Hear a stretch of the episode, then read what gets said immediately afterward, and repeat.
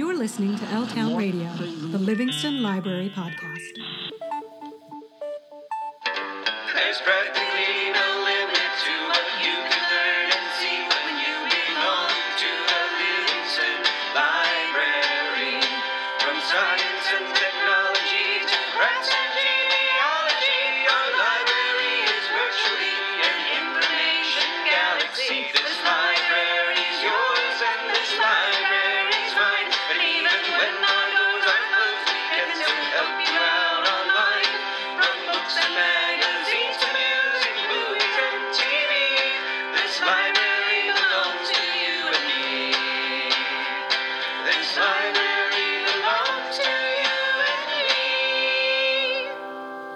Welcome and thank you for tuning in to the December 2020 episode of L Town Radio, the Livingston Library podcast. My name is Joe. I'm a librarian in the Adult Services and Acquisitions Department. In this episode, Katie's back to tell us about some hotly anticipated upcoming reads for the month ahead. Both Archana and Jessica will drop in to talk about a few of the great programs the library has on our December calendar. Later on, Janaea will give us the scoop on Canopy, the excellent on demand movie streaming platform that is now freely available to all our Livingston Library cardholders. Also, Katie, Jessica, and I will share what kind of books we like to read in the wintertime and what books we might plan to read this coming winter. And finally, I'll let you know how you, yes, you, can have a chance to join us on the L Town Radio podcast crew. But first, because the holiday season is upon us, I thought we'd start this month's episode by telling a holiday story that took place in Livingston nearly 120 years ago, back in the 1890s. It's a story I found during my usual digging through our local history archive. It was written down by Livingston historian Freeman Harrison, who lived from 1887 to 1973, and was published in the West Essex Tribune 50 Christmas Eves ago. That's December 24th, 1970. This story is called A Lucullan Feast, and if you don't know what that word, Lucullan, means, that's perfectly normal. I didn't know that word before, and in fact, people in the story itself weren't familiar with that word either, as you'll soon hear. Anyway, the word means luxurious. So without further ado, here is a Lucullan feast. It started quietly enough that Christmas Day, away back in the gay 90s, when William McKinley sat serenely in the White House and the horse and buggy, bless them, were symbols of the happy, contented time. It was only in the unusual mildness of the weather that long ago morning that one may have found some hint of the odd tricks a fickle fate had planned for the occasion. The David Grissom family, living on a 60 acre Livingston farm, had invited two unusual guests to have the holiday dinner with them. This was done out of the kindness of their hearts. Each of these invited guests lived alone, and many people felt that for anyone to have Christmas dinner alone was a sad thing. The Grissoms were an old family in the section. Living in the mellowed farmhouse were the sturdy David and his wife, an unmarried son, Edward, who helped his father run the farm, and two maiden daughters. The house, built before the Revolutionary War, faced northerly toward the street. To the west was a little pond in a rather deep ravine. The pond was fed by a brook which flowed under a stone bridge spanning the road. At the street level, there was a brownstone parapet on either side. Well to the rear of the house, there stood the barn and other outbuildings. The two invited guests were Edward Moran and Theodore Berry, both vivid, articulate men, but in most respects strikingly different. Mr. Moran, who lived on Dark Lane, or North Midway, as he called it, was a very warehouse of knowledge. He was irascible and explosive. At times, too, he could be a bit pompous, with his tendency to use long words and classical allusions, which often were obscure. Like Thoreau, he lived simply, with little regard for the usual comforts of life. To him, money was a medium of exchange, and that was all. His religious and political views were highly individual. He loved his books and the beauties of nature, the restful green of trees and shrubs, summer moonlight, and the bright stars of a cold winter night. Mr. Berry was rugged, not tall. His mouth was wide and firm. He was full of wisdom, No one could ever say that the old fellow did not have a strong personality, but he lacked, no doubt gladly, the other's extreme dignity. He enjoyed reading the novels of Jules Verne, such as 20,000 Leagues Under the Sea being among his favorites. He lived in a part of the old house at the center, which uh, Samo's Tavern then, Livingston's government had been formed. It may have pleased him that his combination dining room and kitchen was in what had been the bar room. The mildness of this Christmas day had followed a frigid spell which had frozen hard the little pond by the street. This was just as it should have been for the holiday season, but this warmth seemed out of place. Christmas, however, is in people's hearts, not in the weather, and as with the absence of snow, the unanticipated high temperature could be dismissed. A surrey turned swiftly into the graveled driveway. Noon was approaching, and Jared Grissom, an older son of the family, had arrived from his home in Orange. With him were his wife and three children, two boys and their sister. The girl's name was Ruth, and she was destined to play quite a part in the events of this Christmas day. She was around the age of ten. Mr. Moran, who disdained the use of a horse, arrived soon afterward. His massive dome of a head, fringed with gray hair, his beardless face gave him the look of a figure out of Plutarch. He had put aside his usual blue jeans, found a necktie somewhere or another, and was wearing a neat dark suit. David Grissom, one of the few men on friendly terms with the old termagant, greeted him cordially, as did the others.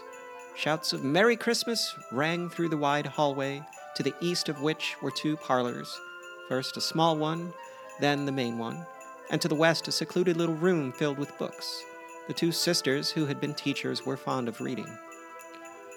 This hospitality shown to me by you and your family is most gratifying, David, Mr. Moran said. He had called a man by his first name. Formal to the core, for him, such affability was astounding. Surely this was a different kind of day. The family, with Mr. Moran, remained in the hall, for Theodore Berry was approaching. See, there he is, coming over the bridge and looking toward the house. How vigorous and strong he appears in the pale December light. The newcomer received a hearty welcome, even from Mr. Moran. The two men ignored each other in the corner store, but it seemed that there was to be no such aloofness on this Christmas day. Mr. Moran even had used the other's first name in greeting him, as if they were the best of friends. He had almost called him V, as Mr. Berry was generally known. The grandfather clock struck one, the magic hour. It was time for Christmas dinner. And what a meal it was! There was turkey, goose, chicken, even guinea hen. There were head cheese and all kinds of vegetables. There were sauces, cranberry jelly included. Pies, pumpkin, and mince were still in the oven awaiting the time of dessert. In this year, 1970, with its extensive buying in supermarkets, it's hard to believe the fact that nearly every article of food on the Grissom table that day was a product, direct or indirect, of the farm. This included the bread and the butter, the cider, and even the tall white candles which lighted the festive table. David Grissom was without a trace of snobbery. Sitting at the table were his two hired men, Chris and Moranis Sorensen, who were brothers. If they were good enough to toil on his farm, their employer thought they were good enough to eat at his table. With somewhat analogous reasoning, Tilly Gilmore, the housemaid, had her place at the table. It was Mr. Moran who pronounced the first verdict. This is indeed a Lucullan feast, he said impressively. The old man, as it happened, was seated next to Ruth Grissom. The girl had chestnut brown hair, down, of course, cheeks the reddest of red, and sparkling blue eyes. An independent little miss with a great desire to learn, she was the pride and joy of her parents. Mr. Moran, who never was easily impressed, decided quickly that here was a child he liked. At one point, the head of the house addressed the two neighborhood guests. You chaps, he said, were in the war. Perhaps you would be good enough to tell us some of your experiences. Although both had plenty to tell, neither seemed inclined to say much on the subject. It was then that the eager little Ruth spoke up. I'm in the third grade in my school, she said, and we are studying about the Civil War in our history class. I would like very much to hear about it. Please do as my grandfather suggests. This was too much for Mr. Moran, who was delighted with the child's desire to learn, and he began to speak about the conflict of the 1860s. When the well informed Edward Moran talked on any subject, it was with authority and likely to be in detail. However, realizing that too much of one's subject might be out of place during this holiday meal, he ended the reminiscences in appropriate time. My dear, he said, looking at Ruth, I think we have heard enough of this for Christmas Day. I wish your Aunt Emma would tell us how she made this delicious plum pudding. Ruth, though, was not so easily appeased. Having discovered that Mr. Moran was a regular old history book in himself, she wanted to hear more. Please tell us, she asked of her admiring neighbor, about some of the poems concerning with the war. We're studying them too. He was embarrassed, but how could he deny the girl's request? There is, he said, the poem of Barbara Frietchie. You know of it. It tells of a supposed incident that happened a few days before the Battle of Gettysburg. While the old man was eloquently quoting portions of Whittier's stirring masterpiece, Ruth was in agony, for suddenly she faced an unexpected and terrible problem. She knew that the old savant, with his reputation for learning, had erred grievously. The incredible had happened. Should she tell him? She decided that she should. Ah, the temerity of youth. Think, Mr. Moran, she asked when the quoting had ended, that this took place before the Battle of Antietam the pre preceding year? Stonewall Jackson, who plays such a prominent part in the poem, could not have been in Frederick at the time you mention. He was dead then, at least our history book says so. There is something else, too. The poem refers to the cool September morn.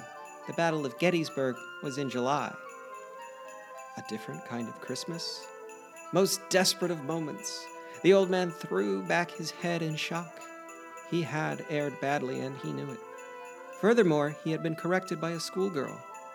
Yes, it was a strange day indeed, though no one at the time could have foretold the unchristmas like turbulence yet to come. Okay, we'll have part two of a Lucullan Feast coming up real soon, but first let's take a short break so Katie, the head of our Adult Services and Acquisitions Department, can tell us about some of the exciting upcoming reads coming our way in December. Katie? Hi, everyone. Winter is here. December brings snow and cooler temperatures. Bundle up, make some hot cocoa, and settle in for these good books. Reserve these books now at www.livingstonlibrary.org or via Libby and Overdrive. The first book on the list is Mediocre The Dangerous Legacy of White Male America by Ijeoma Oluo, and it's nonfiction. From the author of the New York Times bestseller, So You Want to Talk About Race, a history of white male America and a scathing indictment of what it has cost us socially, economically, and politically. The next book on December 1st is also nonfiction. It's Barack Before Obama Life Before the Presidency by David Katz. A personal, intimate, photographic celebration of President Barack Obama, featuring over 200 rare and never before seen images from the years prior to his presidency from photographer, friend, and former aide David Katz. We have a science fiction book on December 1st, The Mandalorian original novel by Adam Christopher, which is an upcoming book to be published by Penguin Random House based on the hit Disney Plus series. We have Happiness Becomes You, a guide to changing your life for good by Tina Turner, which is nonfiction, also on December 1st. Tina Turner, one of the world's most beloved performers, reveals the joyful wisdom behind her inspirational life story in this powerful guide to finding happiness, hope, and love in your own life. In Happiness Becomes You, a guide to changing your life for good, Tina shows how all of us can overcome life's obstacles, even change the impossible to possible, and transform our lives. December 1st also has Inferno, the true story of a B 17 gunner's heroism and the bloodiest military campaign in aviation history by Joe Pappalardo. Joe Pappalardo's Inferno tells the true story of the men who flew the deadliest missions of World War II and an unlikely hero who received the Medal of Honor in the midst of the bloodiest military campaign in aviation history. Dancing in the Mosque, an Afghan mother's letter to her son by Homeira Qaderi a biography on December 1st. An exquisite and inspiring memoir about one mother's unimaginable choice in the face of oppression and abuse in Taliban controlled Afghanistan. Moving on to December 8th titles, we have Layla by Colleen Hoover, a romance.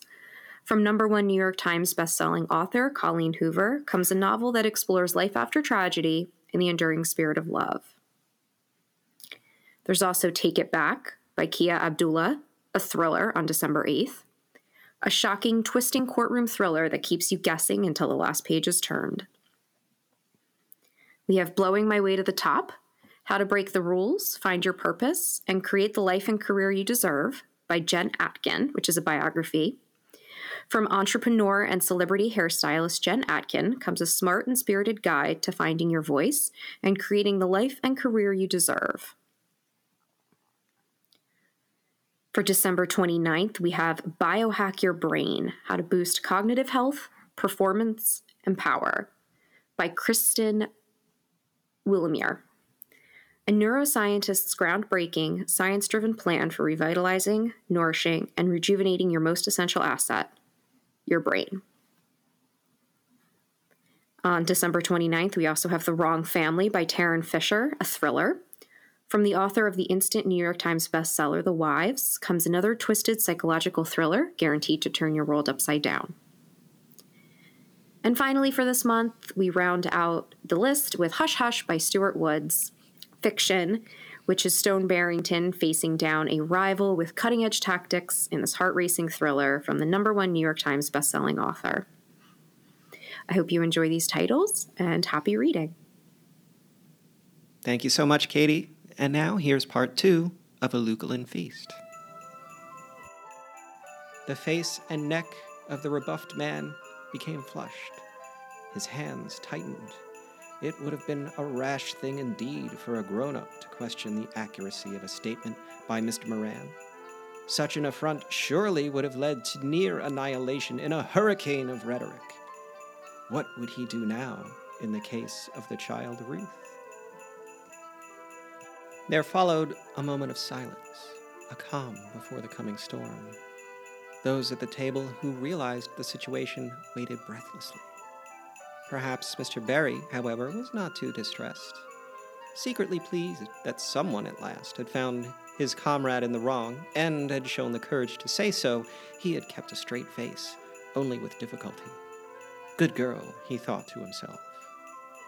The explosion seemed inevitable, but, as has been said, this was an unusual day. Gradually, the old man's signs of anger were vanishing. His face softened, broke into a smile. Then tenderly, he put his arm around Ruth's shoulders. Of course, Ruth, you are right, he said. When you grow up, my dear, become a school teacher, and I will be your first pupil. Amazement reigned in the spacious room. As for Ruth, she had something else she desired very much to talk about with Mr. Moran, but she knew that she had taken up quite a portion of the conversation, so she held her peace. Children should be seen and not heard was a saying in those Victorian days. The aged queen still sat on the British throne. The diners lingered at the table long after they had finished eating. Later, they gathered in the long parlor, which ran along the entire side of the house. There were white plaster walls, relieved by the portraits of many Grissoms. A wood fire crackled on the wide hearth. The elders were doing the talking now, with the tactful David Grissom seeing to it that no controversial subject, such as that as politics, came up for discussion. There had been one narrow escape from disaster. At one end of the room, there was a gaily decorated Christmas tree. Under it were presents for all. They were distributed by the three children. The brief December afternoon was drawing fast to a close. Theodore Berry, smoking a fragrant cigar, arose to leave. I think, he said, I should go home now and help the widow Williams give her chickens their evening meal. Courteously, he thanked his hosts for their hospitality, again wished a happy holiday to all. The widow Williams lived in another part of the one time tavern from Mr. Berry's, and she kept her poultry in a coop near the place where Panic's garage is today, some 75 years later. Soon after Mr. Berry had gone, the three children disappeared, leaving a pleasant, if mature, group in the parlor, which was now candlelit. This Christmas day, it seemed, at last had settled down in a tranquility more in keeping with such occasions of the past. Certainly, there had been more than enough strangeness. But what was that? There had been a muffled sound coming from the direction of the barn. Was nothing, most of the people in the parlor thought. Edward Grissom, though, had looked out of the rear window and seen smoke rising from the roof of the barn. The barn has been struck by lightning, he cried, incredulity in his voice. Saying something about the horses and the cattle, he rushed from the house. There was no fire department in that distant time. Yes, the animals must be saved if possible, but another thought flashed into agonized minds. Where were the children?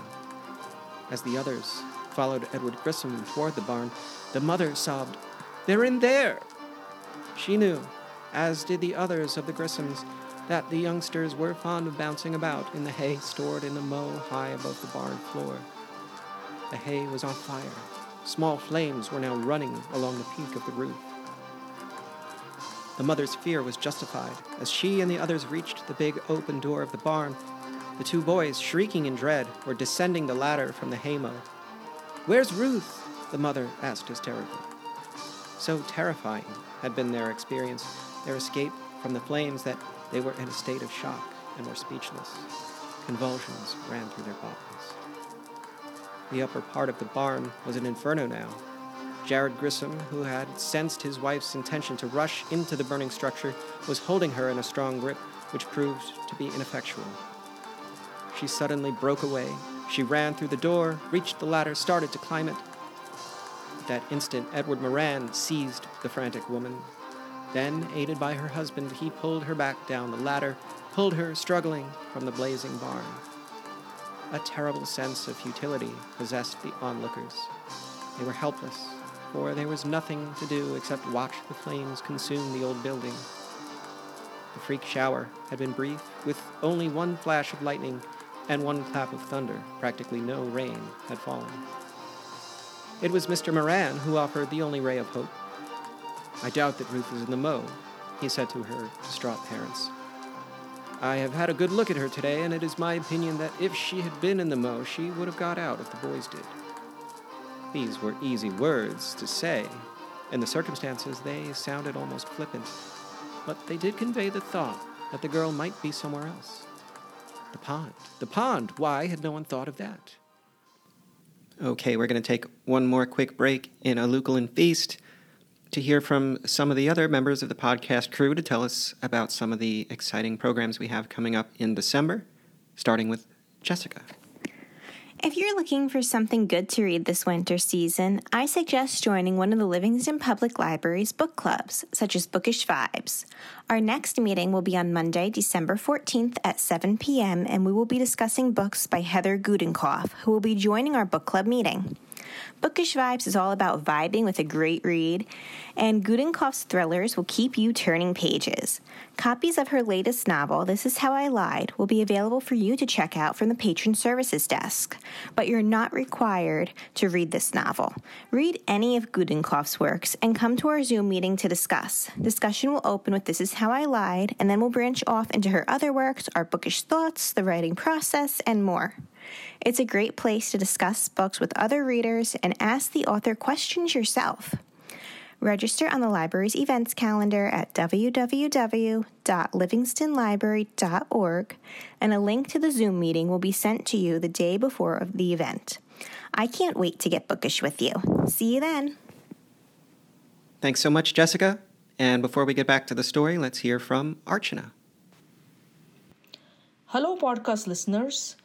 I'm librarian Archana Chiplunkar, and I'm really excited to share with you some information on upcoming virtual library programs for December.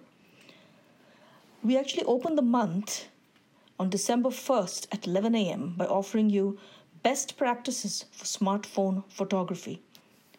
Now, as you know, in today's world, you don't need a bulky camera to take amazing pictures. You just need your smartphone. Learn how to snap professional quality and creative photos with your phone with this Zoom presentation led by Stefan Kaplan, a social media and visual strategist. Both iPhone and Android users will learn how to adjust your smartphone camera settings so that you will be able to take great pictures, how to use many of the best functions your smartphones are equipped with, and how to be much more creative in the way you look at things.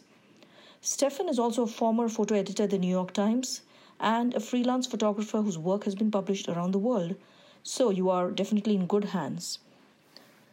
So, if you're looking to capture on camera any of the colorful treats you may have spread out on your holiday dinner table this winter, or if you want to capture pictures of your dazzling Christmas tree, make sure to sign up for this program. It's on December 1st at 11 a.m.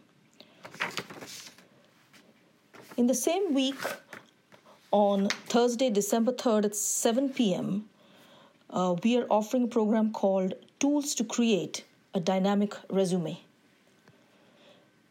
Now, as you know, an excellent resume, it has the power to open doors.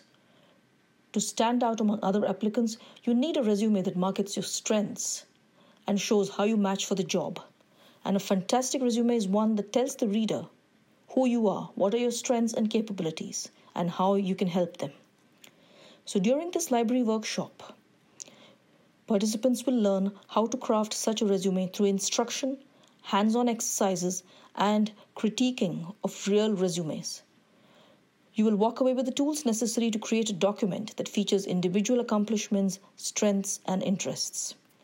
The workshop will be facilitated by Jennifer Rogers, who, with 25 years of human resources and career consulting experience, has evaluated, reviewed, and created thousands of resumes.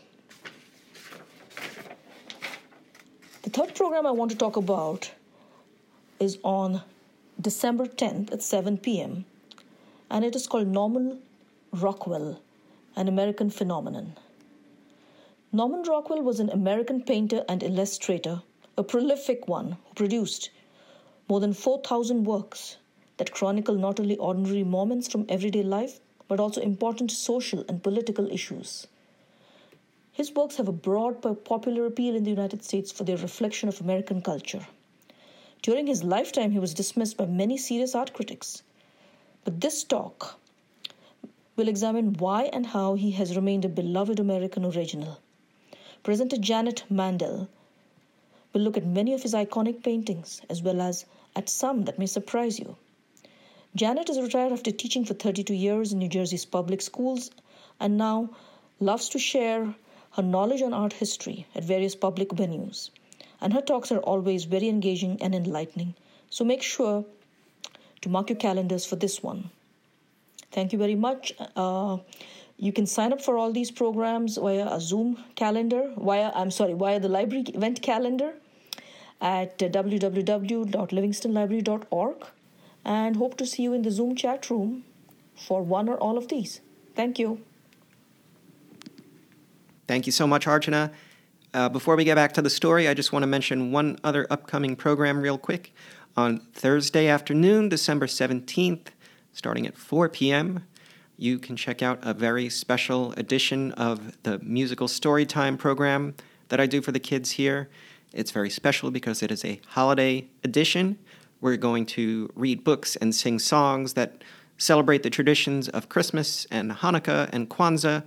And best of all, it's just going to be up on our YouTube channel starting at 4 p.m. on December 17th. You don't need to register, there's no limited time. You can just watch it starting at 4 p.m. December 17th. And then if you want to watch it a few days or a few weeks or even a few months later, you can, because it'll just be up on our YouTube channel. All right, now let's get back to the thrilling conclusion of A Lucullan Feast.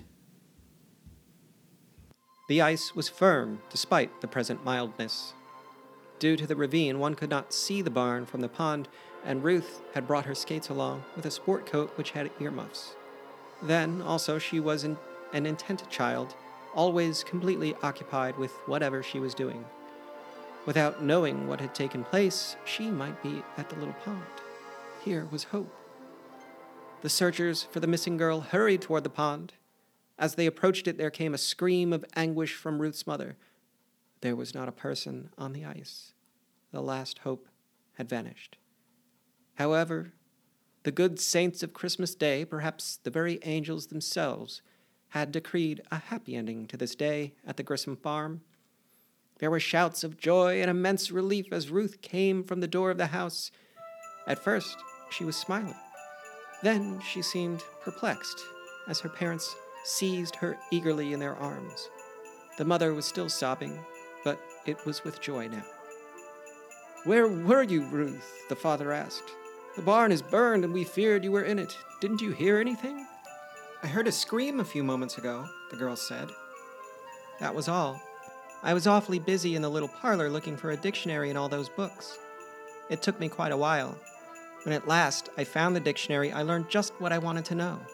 I had never heard of it before. I wanted to find out what Mr. Moran meant by a Lucullan feast. Bless your little heart, the old man said to her.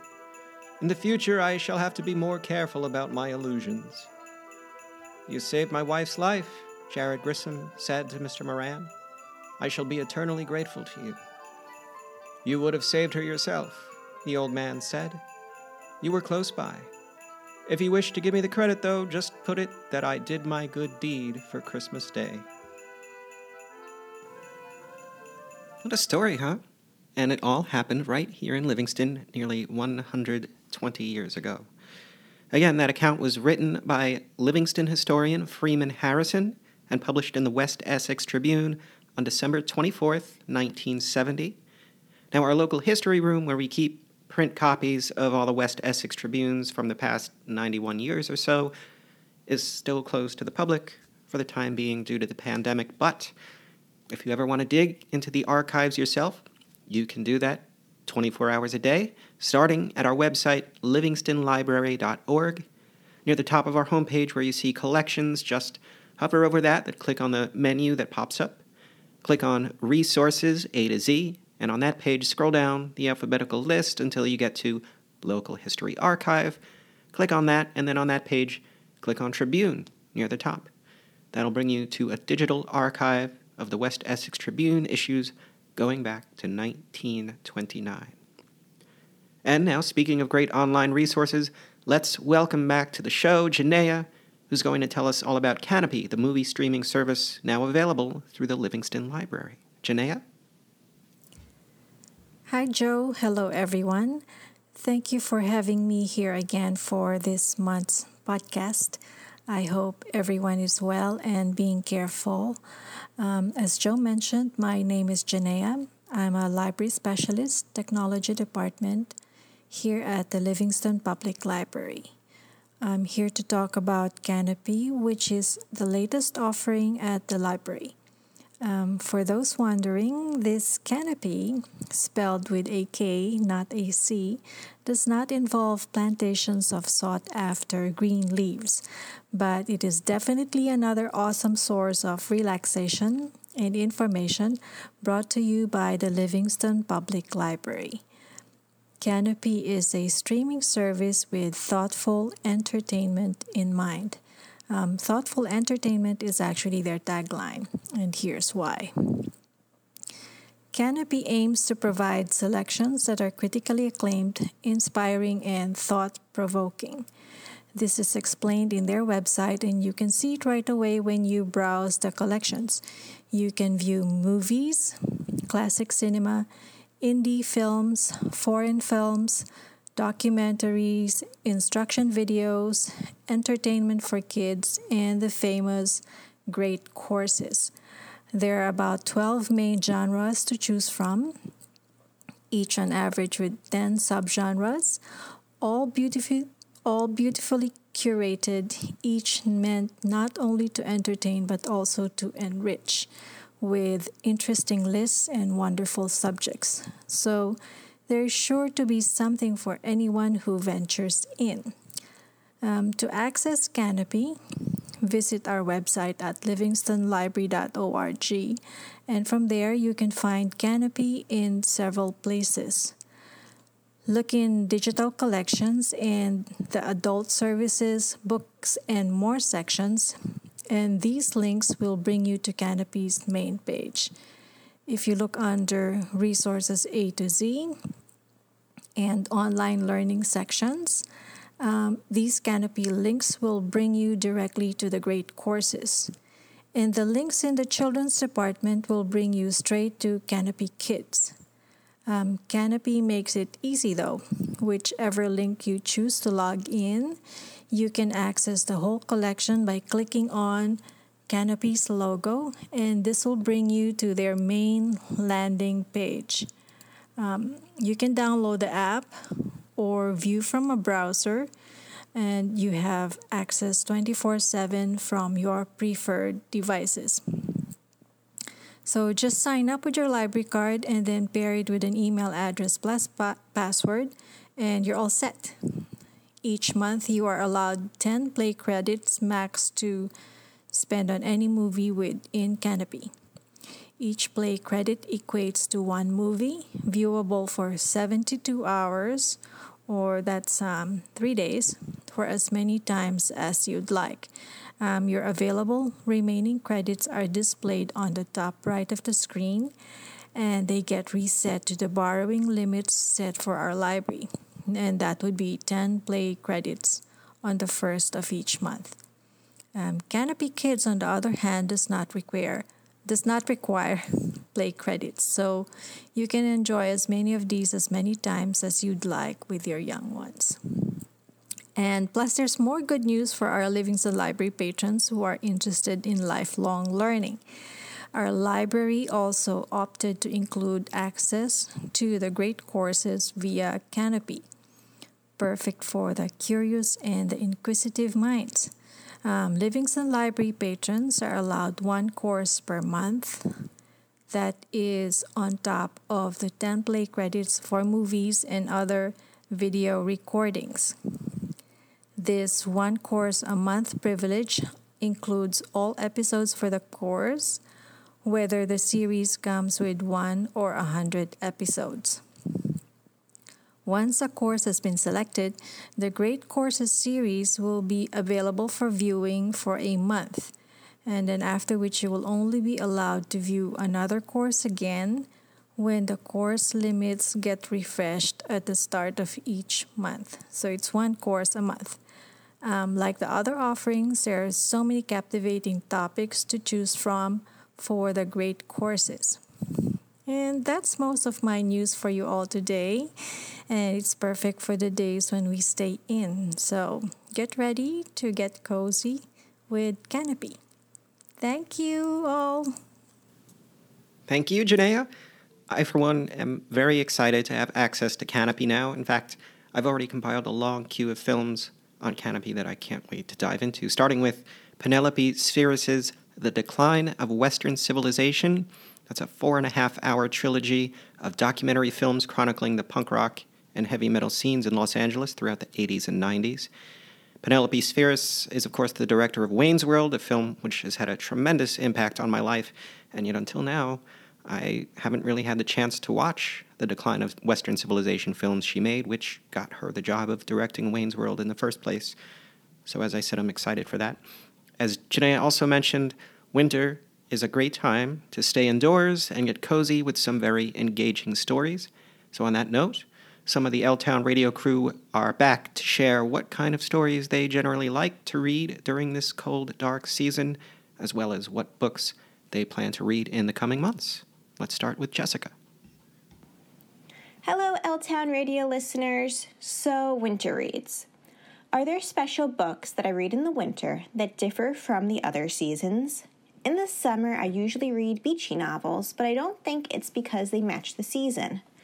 Rather, I think it's because my favorite authors, like Elin Hilderbrand, Mary Alice Monroe, and Nancy Thayer, all write summertime novels that are published during these warmer months. But winter, I'm not sure. Lately, I've been having trouble really diving into what I've been reading. I mean, I've been reading, but I haven't felt pulled into the storyline or immersed in the lives of the characters as frequently as I would like. So when I think about winter reads, I think about wanting to read books that I thoroughly enjoy, books that match my mood, and books that pull me right in. Some books I'm excited to read are Colleen Hoover's new novel, Heartbones, and Beth Harbison's The Cookbook Club. And of course, as we approach November and the beginning of December, I do enjoy reading a sweet holiday novel like those by Debbie Macomber. They're quick reads, great for the yearly reading challenge goals, and they also leave me feeling hopeful about the world. All right, thank you, Jessica. And up next, coming back, is Katie. Hi, podcast listeners. This month, Joe asked us Are there any special books, old or new, that you've been saving to read this winter? Or are there particular kinds of books you prefer reading in winter? And it's a really good question. And the answer is I have gotten in the habit of reading the Douglas Preston and Lincoln Child book series about Agent Pendergast every winter. I've been reading them for probably 15 years now.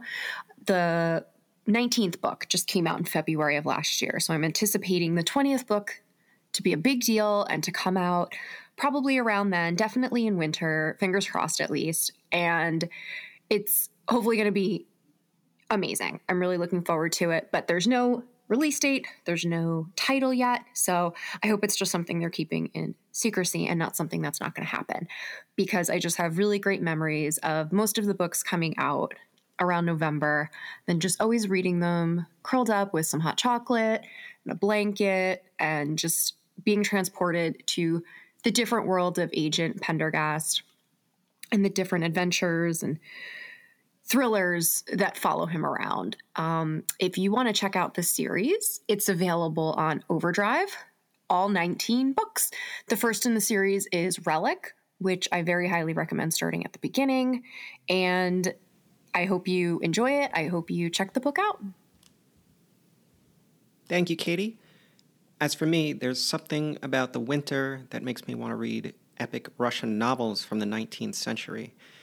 I suppose it has something to do with the fact that I associate that setting with winteriness, and also because all the time spent indoors is ideal for diving into thick, immersive books. One winter, I plowed through Tolstoy's Anna Karenina, which I didn't think I would enjoy, but in fact sucked me in very quickly and never let go of me, except maybe for those hundred pages or so in the middle that covered in painstaking detail 19th century Russian agriculture for some reason. My favorite Russian writer, though, is Fyodor Dostoevsky. And one winter, about 12 or 13 years ago, I devoted to reading The Brothers Karamazov, which turned out to be one of the greatest novels I ever read, Russian or otherwise. So this winter, I'm thinking I might dig into a, a Russian author from that era that I'm not as familiar with, Gorky or Chekhov or Turgenev, maybe. Or perhaps I might go back to my beloved Dostoevsky and finally read his 700 plus page behemoth known as Demons or The Possessed, depending on the translation. Well, that'll do it for our December episode. Thank you to Katie, Archana, Jessica, and Janaea for your contributions this month. And oh, wait a second, I almost forgot. I promised I'd tell you how you can be a part of the L Town radio crew. Do you want to tell our listeners about a book you've recently enjoyed?